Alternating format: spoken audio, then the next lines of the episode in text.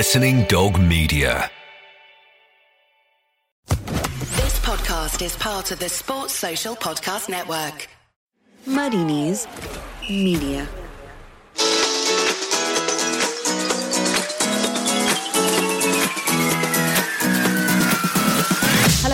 Welcome to the Offside Rule. It's me, Kait Borsay, bringing you more wit and wisdom from the footballing sphere. Well, we've got loads to look forward to on today's show. But to guide us through it all, I need two special chums. And today, well, she's a Hornet, a presenter on BBC Five Live. Uh, and also BBC London. She's an international stadium announcer or a stadium announcer for international games. That's right, the one, the only Emma Saunders. Hello. introduction. Thank you. Great to have you back. Thank you. And next up, well, it makes me a bit emotional to look at this young lady because I feel like the offside rule has played a very small part in her now huge success. I jest. Uh, it's an offside rule graduate, though. Harriet Drudge, now working at The Athletic as head of social. She writes for Manchester United Women and plays for South London Women FC. Welcome, Harriet. Hello, I'd I'd argue that it's a very large part in uh, Oh, my you're too nice to us. Just tell us about playing again because South London Women FC, what kind of team is it? What's your role? How often do you have to play? So South London Women FC, we're in the Greater London League, and uh, we've got two teams, one in Division Two South and one in Division Three South. I play as a centre forward in a four-five-one, which means a lot of running. Thanks, coach. My God, that's a lot of, yeah. So it's basically all on your shoulders or Uh, at your feet. Sometimes it feels like that, yeah. And if you haven't scored, then uh, it's just yeah, you need to pull me out of those depths of despair. yeah, so I'm back playing after being out for two months. After Uh, a horror concussion. Yeah, so I got a concussion in uh, November, early November. Uh, we were winning 2 0 at the time as well. Against Do they have to of call te- off the game? No, so I was a uh, stupid, stupidly, I was a bit of a trooper and I just got up and kind of Oh my God. walked off the pitch.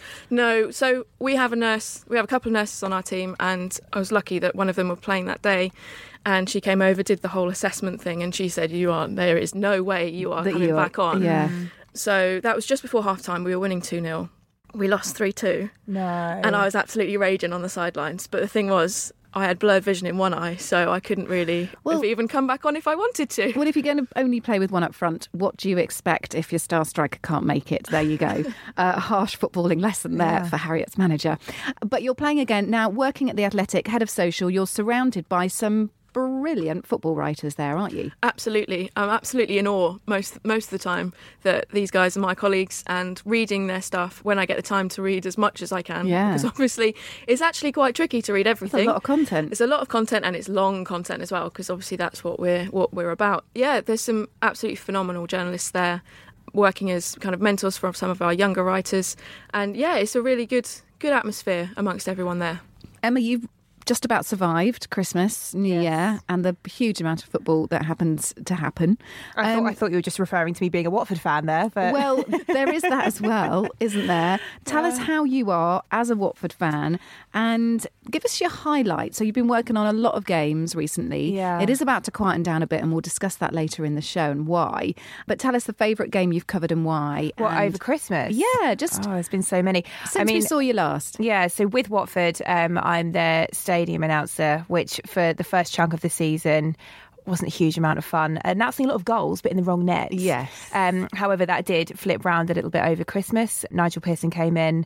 In fact, I think he'd only just come in when I was here last. he so had, it's, it is yeah. brilliant to be able to sit here now um, and say, even though there was a little bit of a blip against Villa and obviously in the cup against Tranmere, they're still very much in the dogfight, which we weren't before. No. So some big games coming up, but I think the highlight probably in that little chunk of games where we started winning had to be where it began against Manchester United at home. This is Watford's fifth season in the Premier League this time round, but when you get those kind of results against those big Yeah. teams, they're still just as Of sweet. course. So that that was huge, and obviously it was the start then of something where it gave us all a bit of hope. It gave you a bit of um, which momentum. is still very much there. Like I said, there was this blip against Aston Villa, but. Yeah, I, I think it's So- all to play for for all those teams at the moment. things quite positive at the club behind the scenes? Are they just get, getting their heads down and, and sort of cracking on with it? What what's kind of changed yeah. in, the, in, in the last yeah, couple of months? I, I would say the mood has definitely changed in the camp. There was this feeling when they were very much at the bottom of the table. It started to feel a bit like Fulham season last year, when Inevitable. week after week Yeah. it was just it was inevitable what was going to happen. Yeah. But it was like watching a car crash in slow motion. Whereas I think now there's certainly that hope there, and everyone feels a bit rejuvenated.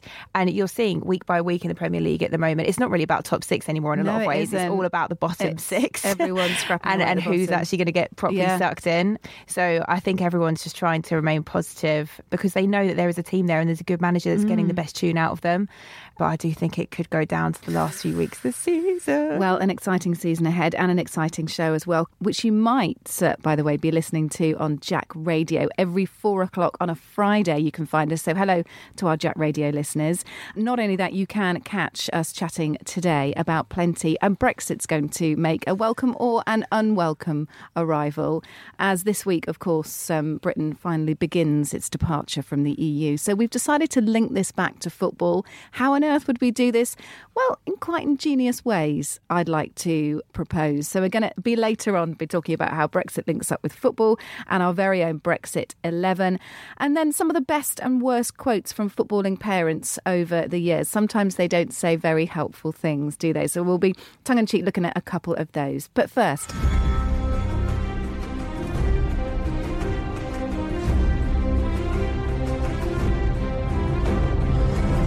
Well, the winter break begins for some Premier League clubs this Monday. Now, this is a new thing, a newly branded thing. The plan is to give every side 13 days off. It runs over uh, just under three weeks in total, structured so that eight Premier League teams are in action on one weekend and the other 12 play on the following weekend. So that's how they get away with it without having to extend the season. And this is all based around the fact that uh, players are exhausted mentally and physically and need a bit of respite after that hectic festive period. But should it even exist at all, is the question we're going to ask on the offside rule. Is it even a break? Particularly when you consider that actually, although this Premier League initiative is, you know, a straight 13 days off, no competitive matches, you're not even allowed to play matches during warm weather training. There are some FA Cup ties, so it's it, it's it's already gone a little bit wrong in that uh, some teams, Liverpool, Tottenham, Southampton, Newcastle, have FA Cup fourth round replays that take pa- place early on in the break. So it's already gone a little bit wrong. Harriet, let's ask you. Are you a fan or not of this winter break? And tell us where's your beef if you've got any. I think I'm a fan of the principle of it. The timing of it for me is just not the right the right one though, because everybody talks about the hectic festive period and how many games you play. You know what, four in nine days or ten days, something like that. Well, that's when you need your break. After that, Yes. Or This just space inf- them out a bit more? Exactly, space them out a little bit more. I mean, quite, you know, in in the past, managers have said how integral Boxing Day football and that, that hectic Christmas period is for the Premier League, and I agree with that. I wouldn't want to. I wouldn't want that to be scrapped Okay. whatsoever. But I understand that players do need a break, and you know that not everything in their life. and this is coming from someone who plays football, works in football, and talks about football quite a lot not everything in everybody's life is all about football. So, you know, give them a little break, but at the right time.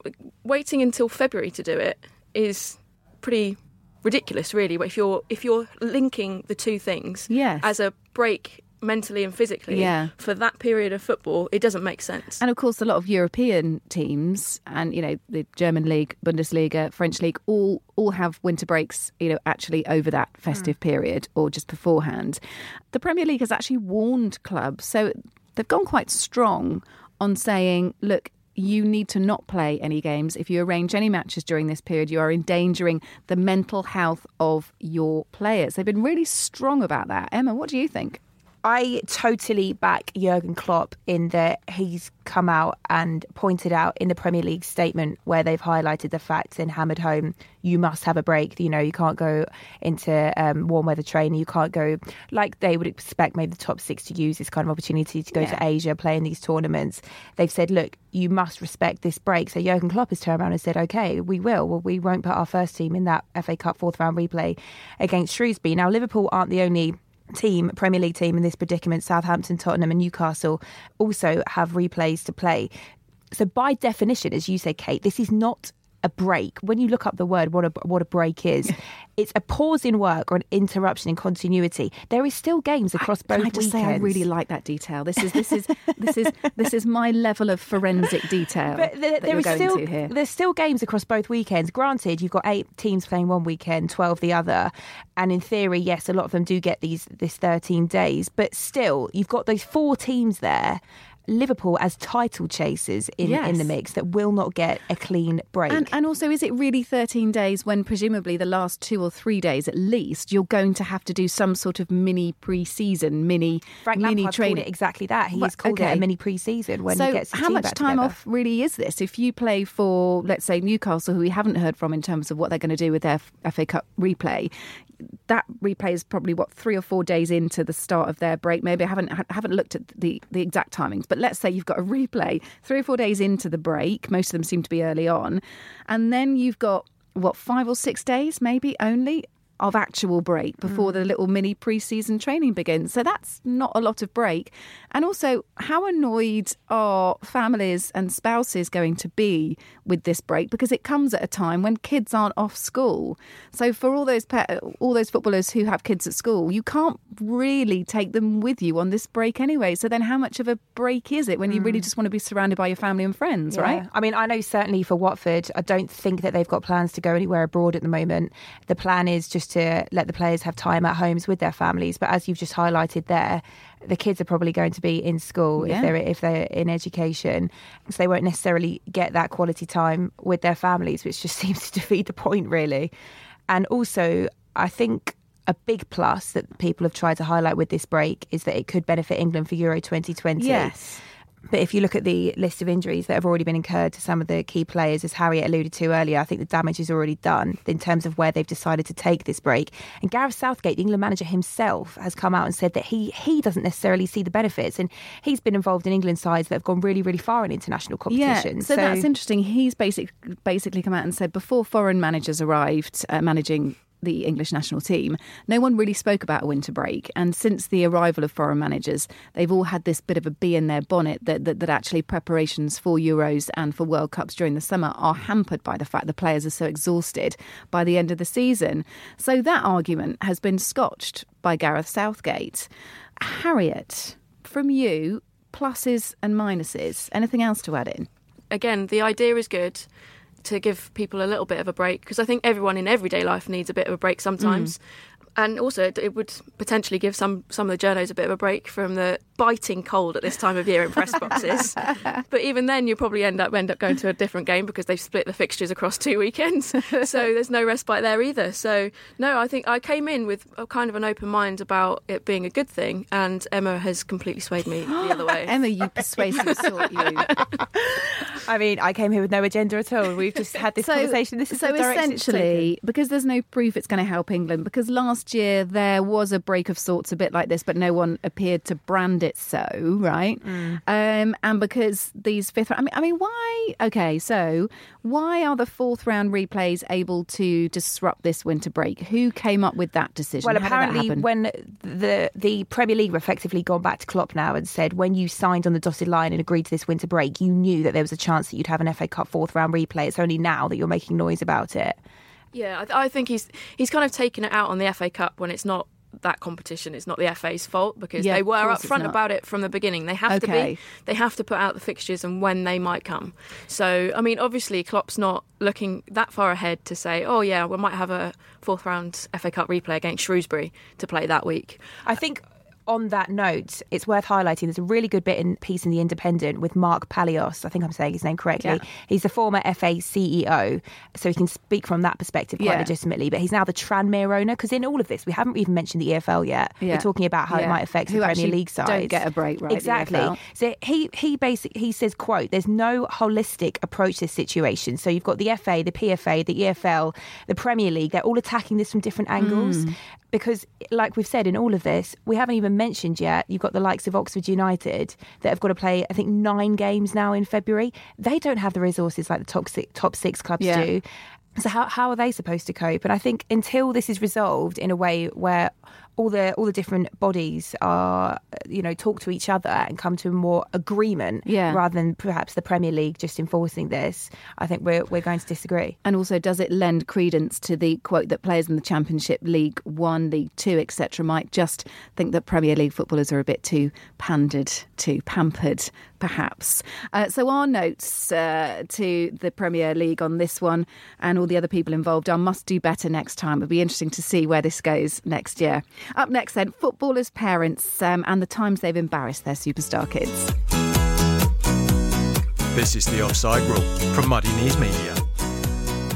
Okay, so occasionally you get the odd story come out where a footballing parent has said something to embarrass their trying to be cool, mega earning superstar child uh, features who who basically anything you do that's you know, slightly hideous is going to be featured in the papers. So the spotlight on the parents too, and sometimes they do embarrassing things. Uh, Manchester United youngster Brandon Williams' mum revealed that he still goes for a fry up at her cafe. Whoops, sorry, mum. Yes, I do eat well. I have a completely vegan diet, and I take my diet incredibly seriously. Uh, Lisa, who is his mum, said he has sausage and egg on toast, so not that bad. He'll probably get it off Ole. Now I've said that. Bit of protein in there. It's not that Yeah, bad, is it? Yes, yes. Everything in um, moderation. I think there may be. I, I, I mean, certainly the amount of customers arriving at.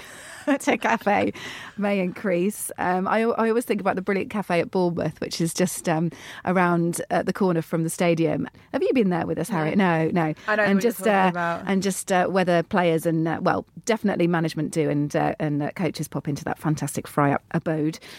So, I'd like to know more about embarrassing things, Harriet, that uh, that footballing parents have done. So I've got two Arsenal related ones, and they Okay. both kind of come from the same year in 2015. So the first one is Ainsley Maitland Niles.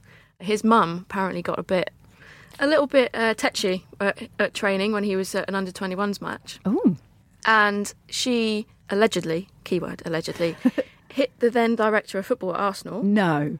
Yeah, and threatened to take her son home. Why? No idea. But you know, So she wasn't happy with something. she wasn't happy with some the way things were going for Ainsley Yes. at that point in time, and he was obviously then consequently banned from coming to any of their matches. Wow. So that I mean, you, you you do hear of that happening with younger kids and pushy parents on the touchline. That is a common story. No doubt our listeners will have would have probably experienced some of that. But that's taking it to a whole nother level. Yeah, and also it is level. an under 21s game. So I'd suggest that uh, that uh, she might want to back away from her role as just parent a, in that one. just one. a little bit, just a little bit. And the other one came after Arsenal lost 2 0 at Southampton on New Year's Day in 2015. And Wojciech Szczesny was at fault for both goals, really. But his dad comes out and says that Per Mertesacker showed the agility of a rhinoceros. Oh so that's a way to endear yourself to teammates, isn't it? Blame another player. Absolutely. I mean, yeah. I mean, that's definitely a way to endear yourself to, to your, your son's teammates and ah. make it easy for him turning up at training the next day. Well, what about falling out with a whole country's press? This is Jermaine Defoe's mum and the Canadian press. When he was over at Toronto, of course, he was made this mega star signing. The club played a lot of money. I think it was probably a record fee to get Jermaine Defoe over to play for Toronto in the MLS. And mum Sandra came too because Jermaine's really close with his mum. So she decided to help him settle in. She would move over with him. I presume they probably lived in the same place. She would also apparently be ever present throughout Jermaine's, whether it was at the training ground, whether it was at the club. Apparently, she used to hang around outside the dressing room, waiting to pick her son up after the game was over. Kind of slightly embarrassing. Oh, mum, could you just stand with the other parents, please? You have to like wait here. And I can just imagine her there with a little flannel and toothbrush. Oh, Jermaine. But she was portrayed as quite a pushy sort of character because she apparently tried to engineer a move. It was part of part of a group of people trying to engineer a move for Jermaine back to England. And he started off well at Toronto. But uh, he picked up a groin injury. He came back to England to get a diagnosis on another injury because he didn't quite trust the doctors apparently at Toronto. So there was lots of lots of conjecture flying around, and apparently behind the scenes she was trying to engineer a move for him to go to QPR. Anyway, the Canadian press got hold of this story somehow and just went to town on her. And uh, there were several stories about her influence, sort of painting her as a real villain. So she really got a lot of stick. Whether she had a lot to do with it or not, maybe it was just her looking after her son in a concerned mother way, but she certainly got involved in all of Blimey. it. Emma. I never had him down as a mummy's boy. He's a massive mummy's boy. So, a couple of examples I've got. One of them actually is a little bit of an anecdote. So, I don't spend too much time at the Watford training ground ground now, but this I think this must have been a couple of years ago or so. It was midweek, and I was up at Watford's training ground just preparing the preview piece that we do for the weekend's game. And the it was one of the youth sides. I mean, it might it must have been the under 18s. Yeah, it probably was. It was the under 18s. they were playing a match, and at the time the team sheets were given out, and there was a little bit of sort of whispers going on because it had it just says try list on the team sheet, So it will have the it will have the listed names of Yeah. the players that are effectively signed up to the club, and then it's quite common to see just the word try list when they've got people that potentially are effectively Yeah. trying out. Yeah. Turns out the try list in question was Brooklyn Beckham. No. wow. Yeah, so then all of us are suddenly thinking, wow, Posh and Beck's going to turn up as well. got to So, be you know, watching speaking this. of parents, they've got to be there for the big trial. Anyway, I think it's safe to say the fact that he's now, I think, a photographer living in LA, it didn't necessarily work out. But it just shows, doesn't it? It doesn't matter who your parents are. You're, you aren't necessarily going to succeed at a football trial. My other one, which uh, isn't actually a parent, but it's quite funny nonetheless, was I don't know if you remember before the Women's World Cup in the summer. I forget which newspaper it was, but there was a double spread of all these lovely tributes that were coming in from players. It was the Times. Was it the Times? Yeah, it was Rich Laverty and Molly That- Hudson. yes, this, that's it. That's it. Yes, and they put together this lovely piece of all these sentimental um, tributes that were from the players' friends and family, wishing them the best of luck uh, as they go to France for the summer. And Lucy Bronze, you know, she, she is one of the stars of that Lionesses side, and it was it was a brilliant tribute to her. But at the end. It just finished with three words, which were words to the effect of "Don't be rubbish," but a bit ruder than that. which I just thought, what a brilliant way to sign off this, um, you, you know, which years to come, I'm Yeah. sure she'd probably put in a scrapbook kind of thing. It was. Um, it was quoted a lot, and, and and it's a brilliant quote, and it's a brilliant quote because of the, because of the word used. But you'll just have to at home imagine what starts with an S and ends with a T. From Lucy Bronze's brother George. Trent Alexander Arnold loves his mum and dad so much. He's only really recently moved out of the family home, you know, despite being a megastar at Liverpool, despite earning more than enough money to have his own place. He's preferred to live with mum and dad. Now I think lives away from the family home. But his mum's quite kind of cute in the way that she describes what sort of happened to her son because she appears to kind of you know, not be bossing it a bit like Jermaine Defoe's mum and making sure that her son gets everything that he's entitled to. She's just really, really humble about it.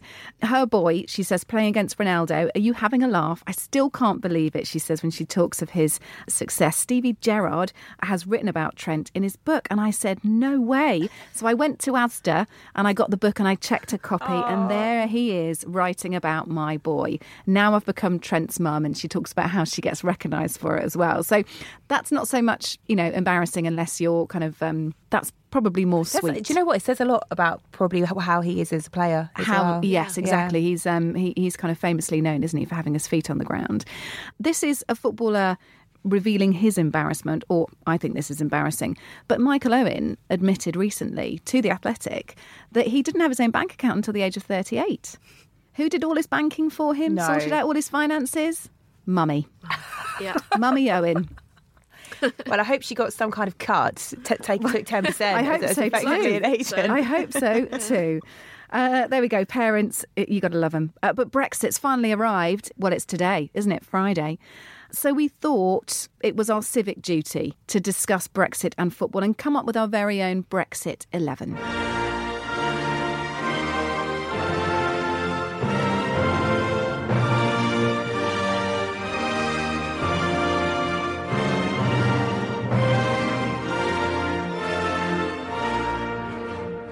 Emma Harriet. We'll get on to the Brexit 11 in just a bit, but what's it, what's inspired this topic? Uh, well, this was a lovely piece written in The Guardian, and uh, it tells us that when the UK joined the EU in January 1973, an 11 day festival called Fanfare for Europe took place at the instruction of the Prime Minister Ted Heath to celebrate entering Europe. It was a celebration of the new economic and cultural union. So you got lots of highbrow art and design exhibitions, orchestral performances. You got a special Swan Lake going on at the Royal Opera House. Uh, slightly more dubious things like a European beauty contest on ITV, but we'll just uh, move on swiftly from that one. But it also included a game of football called the Common Market Match, believe it or not.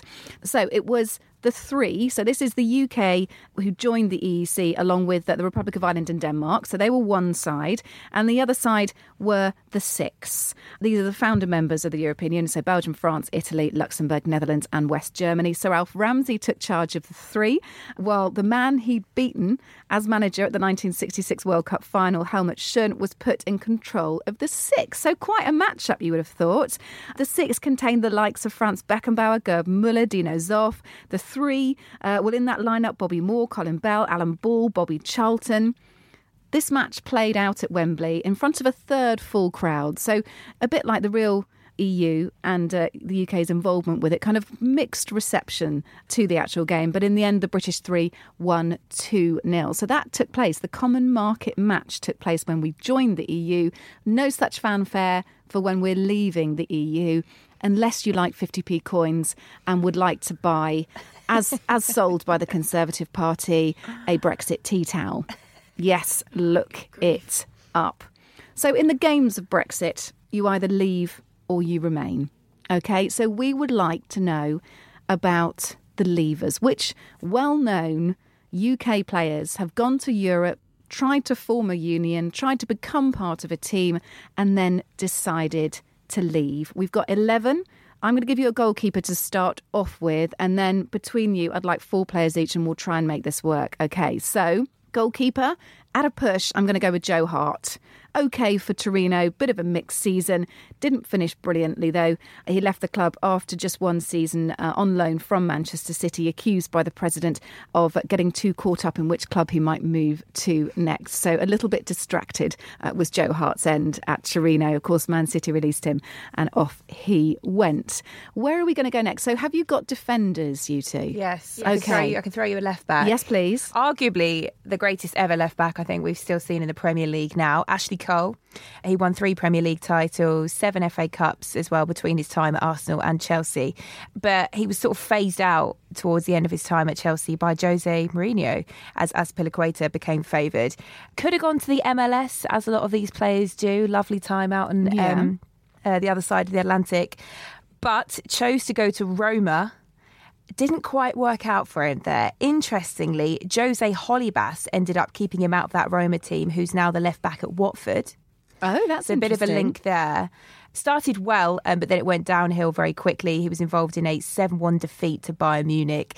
And from there, Rudi Garcia, uh, who's now the Lyon manager, but he was the Roma manager at the time, just sort of phased him out as time went on. And then famously, you have to give this a Google the Ashley Cole Roma team photo if you've not yes, seen it. I remember this. Yeah. Describe what Um, happened. So it pretty much sums up the, his time at Roma. He claims that it was by accident. He have. I had a player next to him that effectively leaned forward, but it created this illusion that he was stood about half a foot back from the rest of the team. so if you can imagine a team photo and everyone's sort of shoulder to shoulder, Yeah. and then um, Ashley Cole on the left side of it, yeah, is about half half a foot away from everyone else, just looking completely disconnected from the situation, um, which really was a bit of a metaphor for his time there. That ended. Yes. So Ashley Cole, part of our defence. Who are you going to go with? Well, I'm going to throw in a right back, um, Okay. former teammate of our goalkeeper Joe Hart, Micah Richards, Yes. uh, who went on loan from City to Fiorentina. So we've got a bit of a, an Italian Italian job going Yeah, on here for, yeah. for a little while. So yeah, he he made 19 appearances for Fiorentina, but as ever with Micah Richards, he you know unfortunately he was quite injury prone. He suffered a lot with injury, so didn't didn't really make move the needle much there. And yeah, after that came back after a season and went. Uh, as a free transfer to Aston Villa. It was kind of the beginning of the end for Micah Richards, Yeah. that transfer, wasn't it? Because, uh, yeah, it all went a bit downhill from there.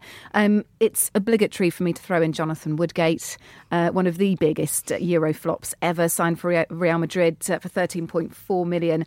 On his debut, scored an own goal and then got sent off. Oh, dear. It didn't improve very much. You think they're the only that ways point. up, but perhaps not. You can't get any worse than this, but Um, he played nine times in total and was voted the worst signing of the 21st century by readers of the Spanish sports paper Marca with 37% of the vote. brutal. Damning. That's not an accolade you want, is it? No, not really at all. Any other defenders to throw in? Des Walker, Sampdoria. Joined Sven Goran Eriksson's uh, side in 1992. Despite playing 30 of Sampdoria's league games, he was uh, largely played out of position at fullback. Uh, stayed just one season before returning to England. Boohoo, Des Walker. Uh, let's move into the midfield. I must admit, I haven't got a lot of midfielders, so I'm going to look at you two to uh, rescue this situation. Uh, well, I've I've got one. I'm not sure that he went to Europe to try and, as you said at the at the start there, to kind of bring everyone together, because it's Joey Barton who went on loan from QPR to Marseille, Okay. and in classic Joey Barton style, he was actually banned for the first 12 matches of his uh, of his time at Marseille Yes. uh, due to and again it's linking back to a, a City link, Manchester City, where he played in that game at the end of the 2012 title-winning season, where he got in a scrap with Carlos Tevez and then decided to take on Vincent Kompany and Sergio Aguero. I mean, of all the people, those three, you really want to start on those three yeah, as well. Admire his I mean, haven't you? Yeah. Well, Yeah. confidence or, or stupidity. It's so a, yeah, he was it's a banned fine line. banned for 12 matches, two counts of violent conduct. Well done, Joey. um, and yeah, so he when he did actually finally play for Marseille, he did okay, but then he got banned again for calling out Thiago Silva. I'm not sure whether I can actually say what he said. I don't really want to, but he he said something. Can I, can I just point out it's four o'clock on a Friday for some of our listeners? Yes, exactly. So I'm not going to say it. But he, yeah, calling out Thiago Silva, calling him something rather nasty, and was banned again for two games. So he, So you didn't spend much time playing. not really. Although when he did, he he did seem to contribute a little bit. But He also did a wonderful impression of a French person when he gave his press conference. Do you remember? It was a bit of a uh, Steve McClaren turning McClaren, into a. Dutchman, but uh, Joey Barton Barton had his go at uh, sounding a bit French. Okay, Emma. Ravel Morrison. Oh my Um, goodness, yes. Yeah, so he was once described um, by Alex Ferguson as one of the greatest talents he'd ever seen in a Manchester United youth side. So there was a lot of promise there. He came through with the likes of Paul Pogba. But from United, he went to West Ham before giving it a go in Lazio, so again in Italy. Things started well there. I think in his first game, actually, he scored a brace and got two assists in a 14 0 win. But I think he must have peaked too early because after that, he barely featured um, that season. The coach there criticised his effort and his inability to speak Italian. And 18 months later, he did find himself back at QPR on another loan stint. And then things from there, it went a little bit quiet with Ravel Morrison. And he's one of those players that, in uh, whether I'm at BBC or he's he's come up in conversation, it's sort of, sort of what happened to Mm. Yeah, him what happened to him? until the start of this season. Now, if there's one manager that can discipline a bit of a tearaway, a bit of a bad boy like Ravel Morrison in the Premier League at the moment, who would it be? Chris Wilder. Oh my- the yes. yeah, disciplinarian himself. Yes, so he's on the books there now, Ravel Morrison. I think he's had one appearance for about ten minutes in the Premier League um, for How Sheffield old United. is he now, Ravel Morrison? Don't know. Must be must be getting up. on a bit. Uh, 26 apparently. So really, he's not, is he? I know. Getting it's on one of those that I think because he has so much promise at such a young Yeah, age, a it feels age. like he's been around forever. Okay, well, we're going to go for a 4 3 3 in this situation because we're going to run out of midfielders. Uh, so let's uh, mention before we do Oliver Burke went to Leipzig, mostly uh, used as a sub, touted as the next big thing in Scottish football. Hasn't managed to deliver, though, just yet. Uh, he's currently at Alaves on loan from West Brom, but went to Leipzig beforehand, uh, where he made the majority of his appearances, as I said, as a sub. So not really worked out so far for Scottish player Oliver Burke. Let's go up front then, Harriet. one of us had to mention this this player, former player, because of the famous quote that actually he's refuted that he said, but Ian Rush spent one season in Italy with Juventus and famously when he came back apparently said I couldn't settle in Italy it was like living in a foreign country but he he, Favorite favorite quote, thank you, Ian. he has told 442 that he didn't actually say that and he's blaming Kenny Dalglish. Yes. So, but his season in Italy wasn't too bad. He played 40 matches, scoring 13 goals. So he didn't do too badly, but obviously wasn't keen on on uh, spending more time in Italy. Or pasta, maybe. Or pasta. Pasta. Pasta and pizza, my favourite things in, in, the, in the whole wide world. Why, why wouldn't you? Emma. Michael Owen, I've got. Um, obviously, made himself a bit of a Liverpool legend in this country and used that as a springboard to try things out at Real Madrid. But it emerged that things didn't really work out there, mainly because he found it hard to adapt to the lifestyle. Which, having been there for the Champions League final in June, I find very hard to believe. I thought it was a lov- lovely place to go. Anyway, I think it's kind of maybe what we're seeing now a little bit with Gareth Bale too. But for Owen, he said that he felt bad for his wife and his baby having far too much time to spend in a hotel with nothing to do. Yeah, I, I, I always secretly laughed as a Liverpool fan on this one because, of course, he left, left Liverpool to um, secure European football uh, to try and win some major trophies. And in 2005, of course, uh, Liverpool famously won the Champions League. So it was a little bit And he like, only lasted one season there in the end, so Yes. that was a flop. Left for the uh, equally glamorous surroundings of Newcastle, didn't he? Um, we've got room for one more striker, one more up front. I've got a couple for you to choose from, actually. You can go with, well, I put Gareth Bale in there because he it, it, it is ending as a bit of a nightmare situation for him here over at Real Madrid. So I've got him or Luther Blissett or Stan Collymore. Which one would you like? As a Watford fan, I have to back Luther in this situation. to not go in or to go in. To go in? yeah, he's got to go in. Brexit Okay, 11. so signed for AC Milan from Watford amidst the persistent rumour that the San Siro Giants thought they were signing John Barnes, and this never really left. Yeah, famous for his complaint that no matter how much money you have in Italy, you can't seem to get Rice Krispies. He's got a point. And uh, also, I mean, he did not enjoy a good time. For some reason, Jolly Japes maybe, his name was adopted by an anarchist group in Milan who committed acts of civil disobedience and gave their name only as Luther Blissett to the authorities. So his name was used slightly bizarrely by a load of anarchist groups over in Milan, which is utterly hilarious, or not if you're Luther, Yeah. if you're Luther Blissett. So our 11 looks like this. Hart in goal, Joe Hart, Ashley Cole, uh, Des Walker, Jonathan Woodgate, Micah Richards along the back, then Joey Barton, Ravel Morrison and Oliver Burke. Uh, in midfield, up front, Ian Rush, Michael Owen, and Luther Blissett. I think that's a pretty good 11, team, actually. Yeah. No shame at all in not performing in Europe. In fact, a lot of them came back to perform on the English stage. Oh, well done, ladies. That is a great Brexit 11. We had music artist, singer, songwriter, producer Shura in on the WSL show on Monday. Check it out, by the way, our WSL edition. It's available on a separate feed on iTunes. But she came, she actually played for Manchester City until the age of 16. And she came on the show to talk about Man City, but also to talk about her music career and just have a good old chin wag about football in general. And we have set her the challenge of coming up with our Any Other Business theme tune. So uh, I, I've been waiting for this for a long time and decided that Shura is the only right person with you know several thousand, tens of thousands of Twitter followers, having released records with you know bands like Uncle and you know basically being a serious music artist that she has the challenge of the any other business music theme tune. I'm going to continue with Brexit for this one just quickly. A couple of things floating around at the moment because of Brexit. Uh, the UK will no longer be able to benefit from signing 16 to 18 year olds. This is basically part of a European deal that we have where we can sign players between 16 and just under 18, but we can't sign players throughout the world. When Brexit comes into place, that's Section 19, which is this thing that says you, you will not sign a player uh, unless they're 18 or over, that comes into play uh, when we leave Europe. It's not clear when. But uh, you could no longer see the signings of players like Cesc Fabregas, Hector Bellerin, and Paul Pogba because of that rule.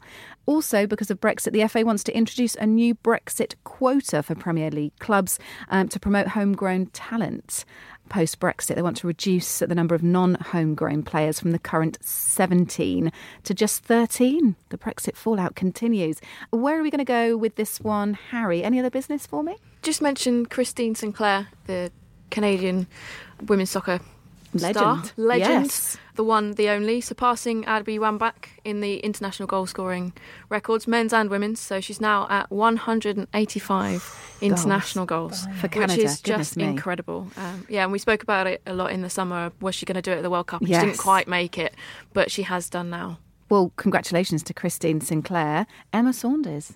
Well, on the subject of winter breaks, I'm taking the Premier League's advice and going away myself next weekend Ooh. to San Siro to watch the Milan Derby. But hang on, you're not allowed to any competitive matches. I'm just wondering how that's going to work. I'm enjoying it purely as a fan for my men- the good of my mental health. Okay. Are you sure Um, watching a football match, watching another football match, because this is Oh what you do for your job, When it's in a to be good foreign for your men- country and you're Yes. like, you know allowed to enjoy a beverage in the stand and a slice of pizza, it's all well and good. but my only other business, I think, has to be that quite bizarre video that was released by Inter Milan when they completed the signing of Christian Eriksen this week. So it was about a minute and a half of him just parading around this very posh theatre. I'm led to believe it's Teatro alla Scala, which I think is Okay. um, is quite well known in Milan. It was published with the hashtag not for everyone, which I think probably summed up the content really because it was just that very- some sort of translation I'm not, issue? I'm not really sure. It's very strange. Yeah, they've done it for quite a lot of their signings, haven't they, recently? So it, with Ashley Young in the background, hashtag not for everyone. I'm like, yeah, I'm not sure they might have Quite- thought this it's one quite through. A bizarre message. We know yeah. that technically it's not for everyone because they've signed for you, but the but but the connotation of not for everyone I don't is a bit with odd. Is that like a bit of a stab at Tottenham? I'm not really sure. But so you say they've done it with Ashley Young yeah, as well. the same hashtag. Same hashtag's been used for quite a lot of their Yeah. recent signings. Still, nonetheless, as a football fan, just going there to enjoy that match that weekend, I'm quite looking forward to seeing what is now Antonio Conte's All Star Premier League Yeah. 11. Yes. What with the likes of Lukaku, Ashley Young, Sanchez, Eriksen now cropping up as well. Well, Uh, have a wonderful time. Thank you. We expect to see some pictures on social media. Make sure that you take a mental and physical rest.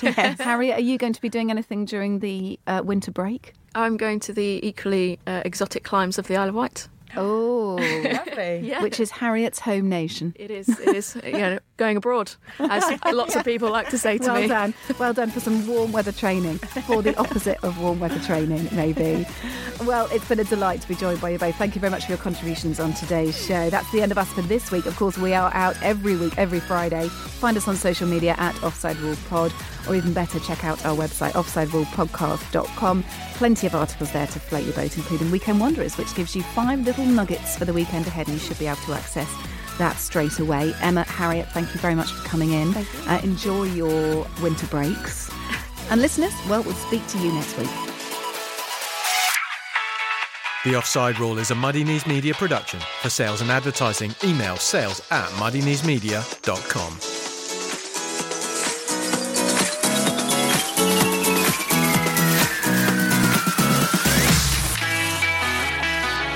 Join Ruby Walsh, Paddy Power, Tom Nugent, and a whole host of great guests each week on Paddy Power's new racing podcast, From the Horse's Mouth. Tune in for analysis, interviews, and a bit of crack from the greatest trio since salt, vinegar, and chips, but marginally less unhealthy. The first episode is out now.